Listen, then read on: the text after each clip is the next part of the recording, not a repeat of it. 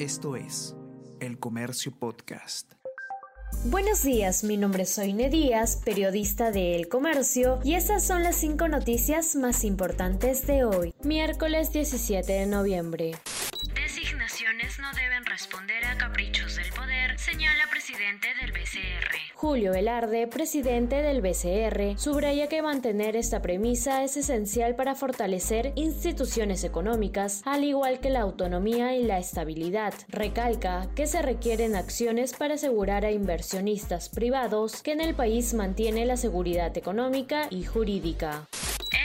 Ministros piden a Gallardo explicación por examen filtrado. Tras filtrarse en redes sociales las respuestas y el examen de la prueba única nacional para el concurso de nombramiento, ex ministros piden al titular del Minedu, Carlos Gallardo, una explicación. También expresan su preocupación por la presencia del FENATEP en la institución. Por otro lado, Gallardo rechaza anular el examen.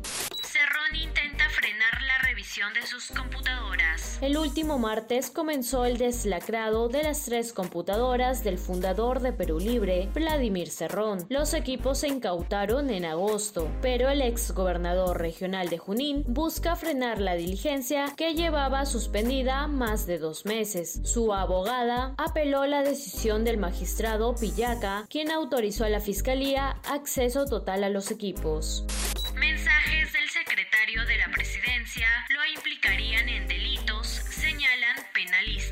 Los abogados Rafael Chanján, Carlos Caro e Iván Meini indicaron que el secretario general del Palacio de Gobierno, Bruno Pacheco, podría haberse involucrado en delitos como tráfico de influencias y patrocinio ilegal al solicitar beneficios para empresas con deudas. Las indagaciones, consideraron, deben iniciarse pronto e ir por separado al caso de los ascensos en las Fuerzas Armadas.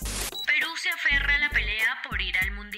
Con empuje y buena fortuna, la blanquirroja venció 2 a 1 a Venezuela en Caracas. Los tantos de la Padula y Cueva y el penal atajado por Galese fueron decisivos. La celebración con Ricardo Gareca tras el segundo gol fue eufórica. El equipo va quinto en la tabla con 17 puntos, empatado con Colombia y en zona de repechaje. Esto fue El Comercio Podcast.